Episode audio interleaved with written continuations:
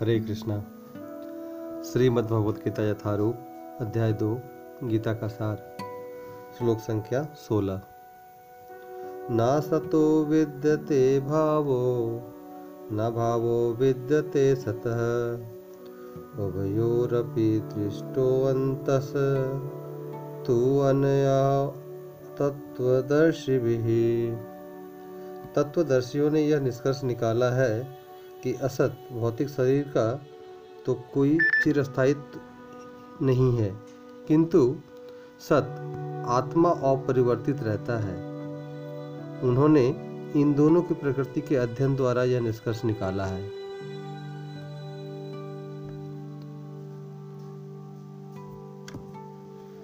तो इस श्लोक में दो विशेष बातें हैं। जो उपयोग की गई है, सत और असत। और ये सत जो है, वो नित्य है, असत जो है, वो अनित्य है। और इसे तत्वदर्शी जो है, उनको देख पाता है। तो भगवान कृष्ण एक प्रकार से कह रहे हैं कि जो तत्वदर्शी है, वो शोक और मोह में नहीं फंसता है। क्योंकि जीवात्मा उसका स्थूल और सूक्ष्म शरीर से कोई लेना देना नहीं है। जो शोक, मोह है ये अज्ञानता के कारण अज्ञानतावश जीव अपने ऊपर स्वीकार कर लेता है। तो सुख और दुख ये हमारे स्थूल और सूक्ष्म शरीर के भाग हैं। और, जब जीव अपनी पहचान इस भौतिक शरीर से करता है तो अब भौतिक शरीर के जो उत्पादन हैं, शोक और मोह, वो उससे भी अपनी पहचान करने लग जाता है। तो ये सिर्फ़ एक अज्ञानता का परिणाम ही है।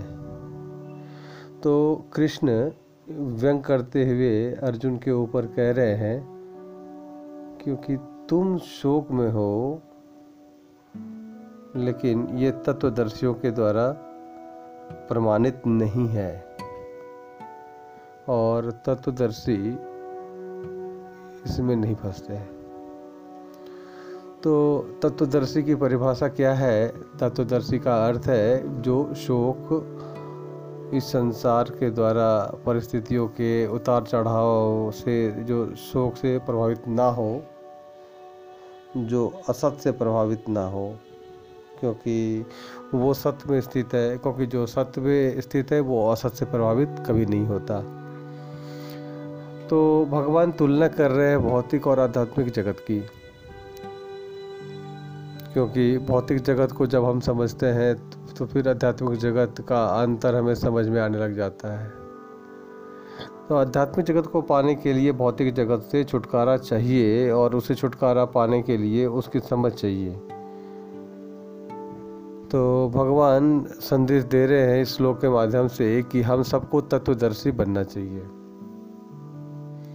भौतिक जगत में अगर हम इसके बाह्य स्वभाव से प्रभावित होते हैं, इसके तत्व को नहीं देख पाते। तो इसीलिए जब हम तत्व को समझेंगे तो इसके बाह्य प्रभाव, इसके आने वाले उतार चढ़ाव, जो हमारे जीवन के परिवर्तनों से हम प्रभावित नहीं होंगे। इसीलिए वेदांत सूत्रों में कहा गया, असतो माम सदगमयम। असत से सत के जीवन में मृत्यु माओ ज्योतिर्गमयम। मृत्यु से ज्योतिर अंधकार से प्रकाश की ओर। तो कृष्ण यहाँ कह रहे हैं कि सत्य कभी बदलता नहीं, जबकि असत जो है वो हमेशा हमेशा परिवर्तित होता रहता है। तो सत्य परिवर्तनहीन है और असत जो है वो परिवर्तनशील है। तो जब हम ये समझेंगे कि ये जो असत का जगत है, ये परिवर्तनशील है और सत जो है वो परिवर्तनहीन है, तब हम ये समझेंगे कि आत्मा जो कि अपरिवर्तनीय है और ये जगत परिवर्तनशील है तो अपरिवर्तनीय आत्मा इस परिवर्तनशील जगत में जब आई है तो परिवर्तनशील शरीर में आई है। तो अब इसके कारण अपरिवर्तनीय आत्मा हमेशा असुरक्षित रहेगी। इसीलिए हम सब हमेशा जो भी चाहते हैं, परमानेंट चाहते हैं अपने जीवन में, क्योंकि आत्मा का यही स्वभाव है, नित्य स्वभाव है, सत्य है। सत्य मतलब परमानेंट, नित्य। तो हम जो भी अपने जीवन में चाहते हैं, उसे हम चाहते हैं कि हमारे जीवन में वो परमानेंट हो, चाहे वो घर हो, चाहे वो हमारे आय का साधन हो, चाहे हमारा जीवन साथी हो, चाहे हमारा शरीर हो या चाहे कोई भी वस्तु हो, हमारी सुंदरता आदि हो हम सभी चाहते हैं कि वो परमानेंट रहे। बट हम चाहते तो हैं परमानेंट, लेकिन इस संसार को जो है वो टेम्प्रोरी बनाया गया है, असत। तो टेम्प्ररी संसार में परमानेंट चीज़ नहीं मिल सकती। यहाँ पे अगर कुछ अगर परमानेंट है तो वो है यहाँ का परमानेंट दुखालय होना। यहाँ नित्य दुखालय है ये। तो दुखालय होने का स्वभाव तो परमानेंट है, दुख तो यहाँ पे परमानेंट है, लेकिन अगर हमारा जो, हमारा यहाँ परमानेंट बने रहना, वो संभव नहीं है, क्योंकि ये संसार जो है, वो असत है। तो तत्वदर्शी व्यक्ति जो है, वो सत्य में अपने जीवन को व्यतीत करेगा, सत्य के कार्यों में अपने जीवन को व्यतीत करेगा, सत्य को अपना आधार बनाएगा और असत के कार्यों से अपने आप को दूर रखेगा। तो इसका अर्थ हुआ कि एक तत्वदर्शी जो आत्मा के कार्य है, उनमें रुचि लेगा और आत्मा के जो कार्य है, वो भौतिक नहीं, वो आध्यात्मिक होते हैं। तो उसके विषय और उसके आनंद के स्रोत, आध्यात्मिक कार्य होंगे, उसको वो अपने जीवन का अभिन्न अंग बनाएगा। क्योंकि वो सत्य और असत के अंतर को देख पाता है। जिस तरह से आकाश हमेशा रहता है, बादल आते हैं और चले जाते हैं, उसी प्रकार से आत्मा हमेशा रहती है, शरीर आता है और चला जाता है। तो इस प्रकार से हमें इस शरीर के प्रभावों से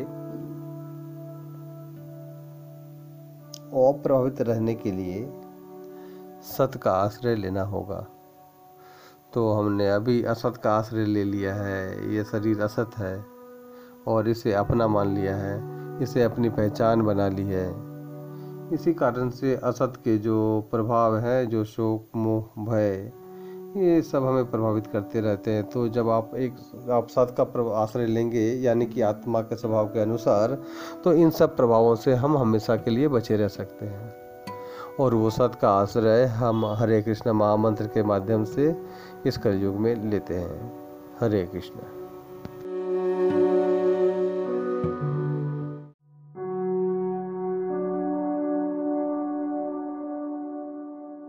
हरे कृष्ण। श्रीमद् भगवद गीता यथारूप, अध्याय दो, गीता का सार। श्लोक संख्या अठारह। अंतवंत इमे देहा, नित्यस्योक्ता शरीरिणः अनाशिनो प्रमेयस, तस्मादुद्यस्व भारत। अविनाशी, अप्रमेय तथा शाश्वत जीव के भौतिक शरीर का अंत अवश्य संभावी है। अतः हे भरतवंशी, युद्ध करो। तो इस श्लोक में विशेष शब्दों का उपयोग किया गया है। अंतवंत इमे देहा। ये जो भौतिक शरीर है, अंतवंत अर्थात ये नष्ट हो जाएगा, ये नाशवान है। तो ये भौतिक शरीर बना नहीं रह सकता हमेशा के लिए। लेकिन नित्यस्य युक्ता शरीरिना शरीरिना शब्द उपयोग किया गया है शरीर के स्वामी के लिए, जीव के लिए। तो देह नाशवान है, शरीरिना जीव इस देह का स्वामी आत्मा, वो नित्य रहने वाला है।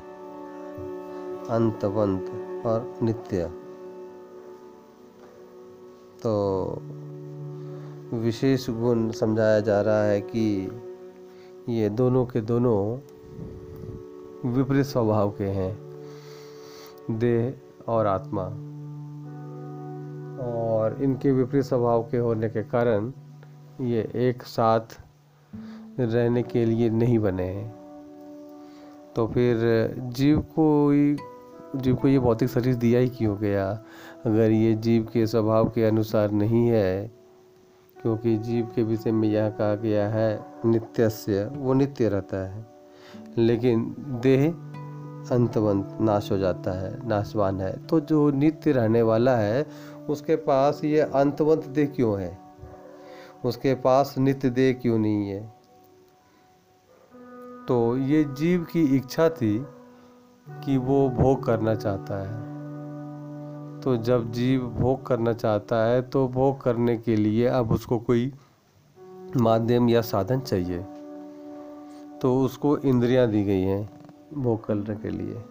और ये शरीर इंद्रियों का बना हुआ है।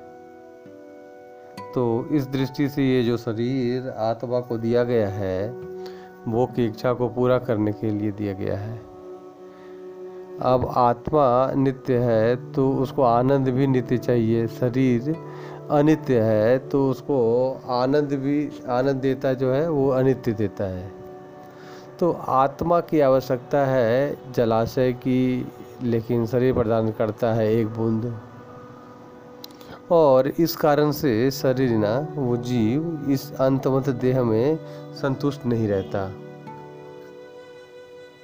क्योंकि जीव भोग करना चाहता था तो इसलिए ये व्यवस्था, जो व्यवस्था जो है भगवान ने की कि उसको ऐसा शरीर दिया जाए जिससे कि वो भोग कर सके। किंतु साथ ही साथ इस शरीर की अपूर्ण होने के कारण उस जीव को ये समझ आता है अंत में कि मैंने पूरा जीवन इस देह से भोग करने का प्रयास किया, लेकिन इस देह ने मुझे भोग तो रंच मात्र दिया, लेकिन ने दुख असीम दिया। क्योंकि इसके अंतवंत स्वभाव के कारण अब ये नाशवान है तो जब नाशवान होने का मतलब है कि ये प्रत्येक क्षण नाश की ओर प्रगति करता जाता है। तो जन्म से जो मृत्यु तक का जो ये जो चक्र है ये इस नाशवान के चक्र को पूर्ण करने का चक्र है। तो ऐसा नहीं कि एक साथ एक समय में नाश होगा धीरे धीरे करके नाश हो रहा है। तो जैसे एक वर्ष बीत गया तो एक वर्ष हमारे इस देह के बने रहने का नाश हो गया।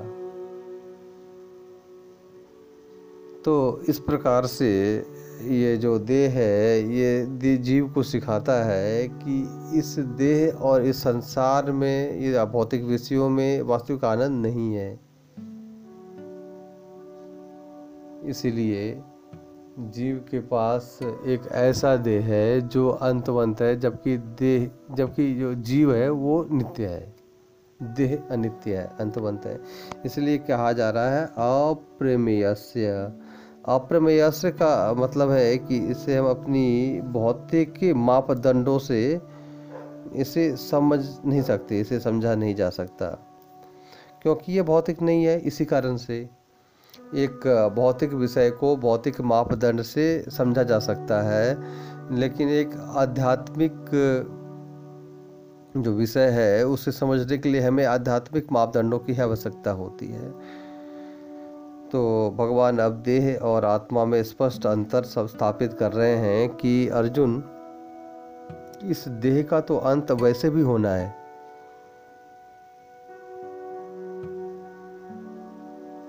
क्यों? क्योंकि ये देह जो है, ये अंतवंत है, ये देह मतलब हमेशा नहीं रहेगा, इसका अंत होगा ही।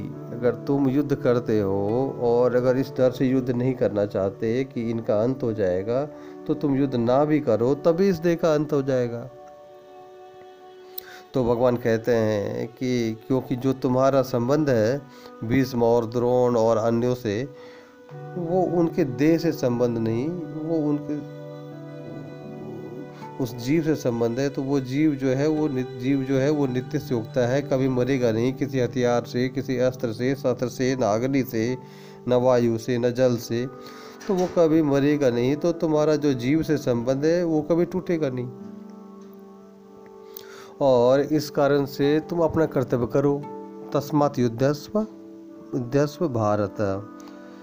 तो इसीलिए ये जो दृष्टि जो भगवान यहाँ पे प्रदान कर रहे हैं, कि हमें ये देखने के लिए प्रदान कर रहे हैं कि हम क्या इस शरीर ना के लिए जीवन जीते हैं, या अंतवंत देहा के लिए जीवन जीते हैं। अगर आप किसी एक ऐसे बैंक में अपना इन्वेस्टमेंट करें जो कि रिटर्न तो हंड्रेड परसेंट दे, लेकिन वो दिवालिया होने जा रहा है तो कितने लोग प्रेरित होंगे ऐसे बैंक में इन्वेस्टमेंट करने के लिए? उसी प्रकार से हम अपनी सारी इन्वेस्टमेंट सारा समय, सारा विचार, सारी शक्ति इस अंतमंत देह को बनाए रखने के लिए करते हैं कि लेकिन ये देह तो वैसे भी बनाया नहीं रह जा सकता। इसका समाप्त होना निश्चित है। इस देह का तो नाश होना ही है। तो इसीलिए एक बुद्धिमान व्यक्ति अपने समय और अपनी शक्ति का निवेश वहाँ करेगा जो हमेशा उसके साथ रहे। और वो है जीव, नित्य योगता शरीरिना और उसकी कभी मृत्यु नहीं होने वाली, वो हमेशा बना रहने वाला है। तो इस देह से हमारी पहचान, हमारे सारे भय, हमारी सारी चिंता, हमारी सारी और मतलब जो असुरक्षा है, उसका कारण है ये। और भगवान कह रहे हैं कि इस देह से अपनी पहचान को देखना छोड़। अपने आप को इस जीवन, जीव जीवन शक्ति के रूप में देखना शुरू करो, जो हमारी वास्तविकता है, जिससे इस अनावश्यक भयों से आप मुक्त हो जाएँगे। तो शरीरना जीव को पहचानने के लिए, उसको, उसके पहचान को समझने के लिए, अपने शरीर से पहचान को समाप्त करने के लिए उस आत्मा के स्तर के कार्यों को अपने जीवन शैली का अंग बनाना पड़ेगा। तो इसीलिए इस वर्ष कम से कम हमें, कम से कम इस आत्मा के स्तर पर किए जाने वाले कार्यों को प्राथमिकता, प्रधानता और महत्व देना चाहिए। और उस आत्मा को आत्मा का आहार प्रत्येक दिन देना चाहिए। और वो है हरे कृष्णा हरे कृष्णा, कृष्ण कृष्ण, हरे हरे। हरे राम हरे राम राम राम, हरे हरे। इसका जब प्रत्येक दिन संख्या पूर्वक किया जाना चाहिए।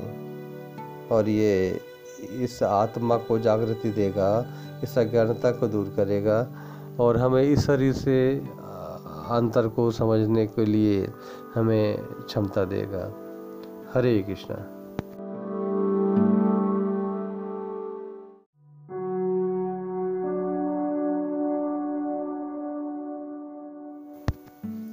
हरे कृष्णा। श्रीमद् भगवद गीता यथारूप, अध्याय दो, गीता का सार। श्लोक संख्या उन्नीस।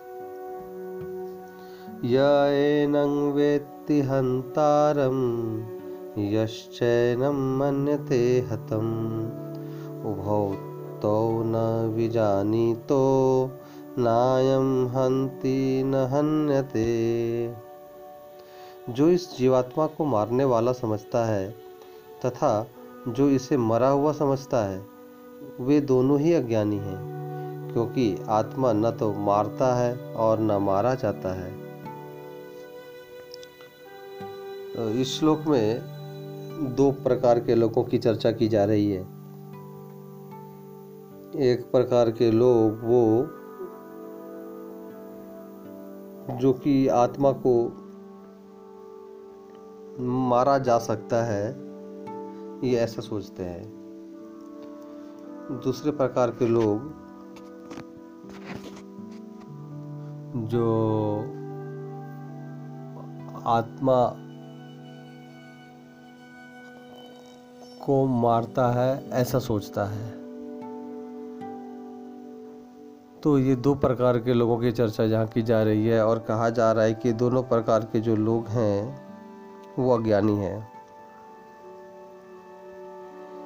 जो आत्मा को सोचता है कि वो मार सकता है और जो ये सोचता है कि आत्मा मारा जा सकता है,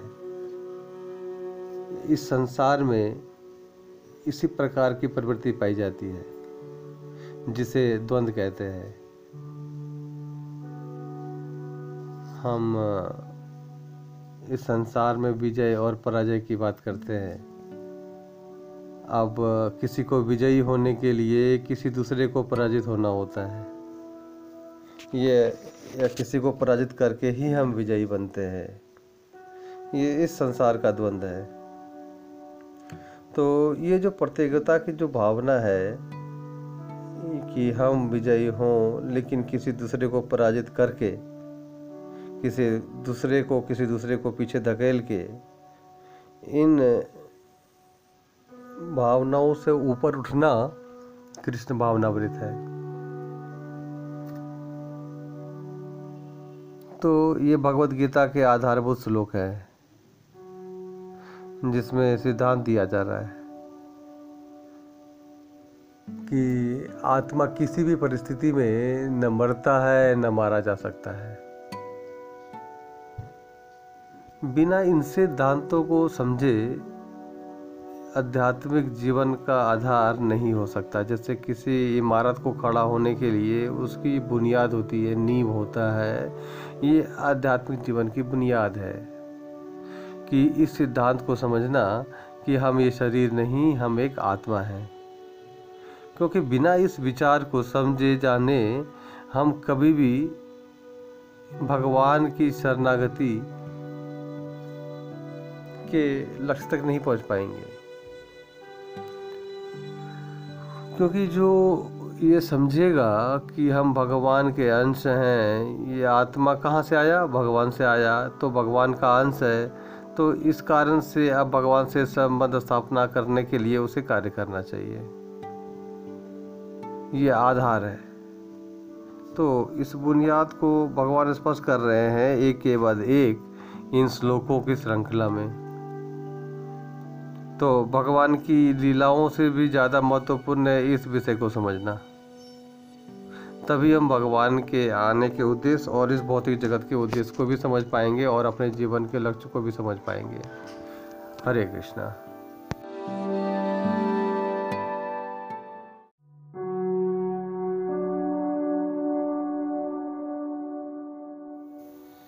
हरे कृष्णा। श्रीमद् भगवद गीता यथारूप। अध्याय दो, श्लोक संख्या बीस। न जायते म्रियते वा कदाचिन, नायं भूत्वा भविता वा न भूयः। अजो नित्यः शाश्वतोऽयं पुराणो न हन्यते हन्यमाने शरीरे। आत्मा के लिए किसी भी काल में न तो जन्म है, न मृत्यु। वह न तो कभी जन्मा है, न जन्म लेता है और न जन्म लेगा। वह अजन्मा, नित्य, शाश्वत तथा पुरातन है। शरीर के मारे जाने पर भी वह मारा नहीं जाता।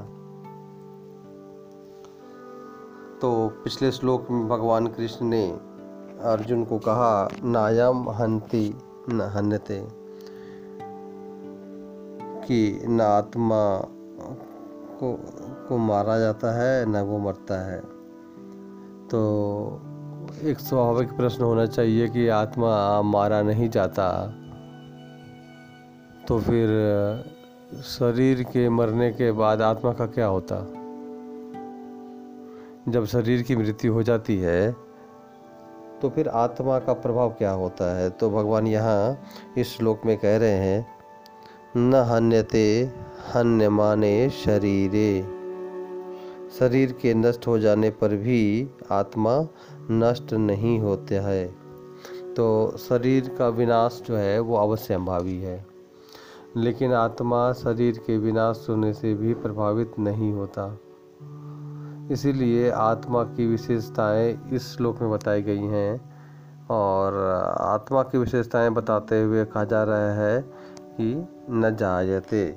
इसका जिसका कभी जन्म नहीं होता मृियते मरता भी नहीं। कदाचिन मतलब न भूतकाल में, न वर्तमान में, न भविष्य में, न जायते, मृत्य व कदाचिन। न ये जन्म कभी लेता है, ना ये कभी मरता है, और ये और ये कभी भी नहीं होता। न भूतकाल में हुआ, ना तो वर्तमान में, ना तो भविष्य में ऐसा होगा। तो भगवान कह रहे हैं कि इस आत्मा का स्वभाव कैसा है? अजो, अजह अजह शब्द का अर्थ है कि ये अजन्मा है, यानी कि इसे किसी भौतिक प्रयास से जन्म नहीं दिया जा सकता। तो जन्म शरीर का होता है, लेकिन उसमें जो जीवन शक्ति है, आत्मा को किसी भौतिक प्रयास से डाला नहीं जा सकता। जब कोई मर जाए तो उसे पुनर्जीवित नहीं किया जा सकता। तो शरीर में शक्ति जो है, वो शरीर में तो है ही नहीं, वो शक्ति आत्मा में है और जो आत्मा है, वो अजन्मा है। इसे हमारे प्रयोगशाला में किसी रासायनिक प्रयोग से उत्पन्न नहीं किया जा सकता। अज तो इस दृष्टि से अज है आत्मा और ये नित्य है। ये हमेशा बना रहता है। शाश्वतो अयम पुरानो, सबसे प्राचीन भी है ये।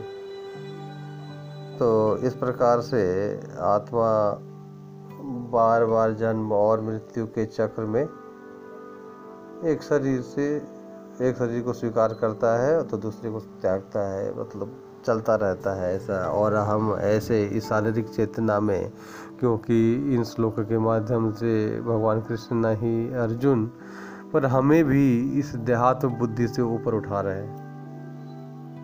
तो भगवान इन श्लोकों को अलग अलग तरीके से एक ही सिद्धांत को बार बार प्रस्तुत कर रहे हैं, क्योंकि हम सब इतनी गहरी देहात्म बुद्धि में हैं।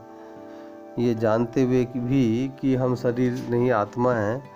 हम स्वाभाविकता इस शरीर के स्तर पर ही अपने विचार, अपने कार्यों को रखते हैं। तो इस ज्ञान के माध्यम से इस अज्ञान को दूर किया जा रहा है, क्योंकि अर्जुन को भगवान ने मोह में डाल रखा है और पूरी युद्ध भूमि में एक अर्जुन ही थे जो इस वैराग्य का प्रदर्शन कर रहे थे नायोतस्या। कैसा? कि मैं युद्ध नहीं करूँगा। तो अब भगवान कृष्ण ये देखते हुए कि अर्जुन की चिंता जो है वो किसकी, की इसके संबंधी स्वजन, उसके प्रियजन, उसके आसक्ति के विषय, भीष्म द्रोण प्रमुखता उसमें, ये मारे जाएँगे। तो भगवान कह रहे हैं कि आत्मा कभी मरती नहीं है और शरीर को कभी बचाया नहीं जा सकता। तो शरीर बचाया नहीं जा पाएगा, आत्मा मारी नहीं जा सकती। तो ये है आत्मज्ञान। तो ये है जीवन की सच्चाई। लेकिन हम प्रायः शरीर के परिवर्तनों को देखकर बार बार इससे प्रभावित होते रहते हैं और प्रभावित होकर के अनेक प्रकार के मोह, शोक, भय आदि के प्रभावों में पड़ जाते हैं। तो आज की जो विद्या है, आज की विद्या में जो ये विद्या है, ये आज का एक मिसिंग लिंक है। ये हमारी शिक्षा प्रणाली में इस आत्मा के ज्ञान को सम्मिलित नहीं किया गया। जी जब M I T Manchester Manchester institute of technology में गए तो प्रपा जी को एक एक विभाग दिखाया जा रहा था वहाँ पे। तो प्रपा जी ने सब डिपार्टमेंट देखे और सारे डिपार्टमेंट देखने के बाद कहा कि this is M I T where is knowledge of all my T ये एम आई टी है, लेकिन यहाँ पर परम भगवान का सर्वशक्ति सर्वशक्ति में भगवान का ज्ञान का विभाग कहाँ है? तो एक यूनिवर्सिटी में, एक कॉलेज में, एक स्कूल में हर विषय के विभाग होते हैं, लेकिन आत्मा के ज्ञान का विभाग नहीं बनाया जाता। इसीलिए हम अपने आप को जब शरीर मान करके जीवन जीते हैं तो इस शरीर के प्रभावों से ग्रस्त रहते हैं। तो भगवान हमें इन सारी चिंताओं से, समस्याओं से बाहर निकालना चाहते हैं और इसीलिए इस आत्मज्ञान को प्रस्तुत करते हुए कह रहे हैं, न हन्यते हन्य माने शरीरे। कि यह शरीर निश्चित रूप से मरेगा, लेकिन इस आत्मा को शरीर के मरने के बाद भी मृत्यु नहीं होती। तो इस श्लोक के माध्यम से हमें यह सीखने को मिलता है। हरे कृष्ण। Thank you.